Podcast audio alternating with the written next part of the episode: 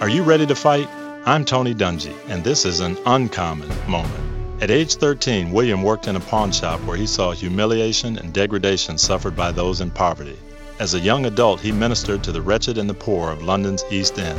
He would later form a worldwide relief organization in 58 countries with over 3 million volunteers bringing aid to 30 million people each year. His last public words before he died were uncommon. He said, While women weep, I'll fight. While little children go hungry, I'll fight. While men go to prison, I'll fight. While there is a drunkard left, while there is a poor lost girl on the streets, while there remains one dark soul without the light of God, I'll fight. William Booth, founder of the Salvation Army, was a man of uncommon vision and purpose. He fought for the least of his brothers and sisters. What about you? Will you join the fight?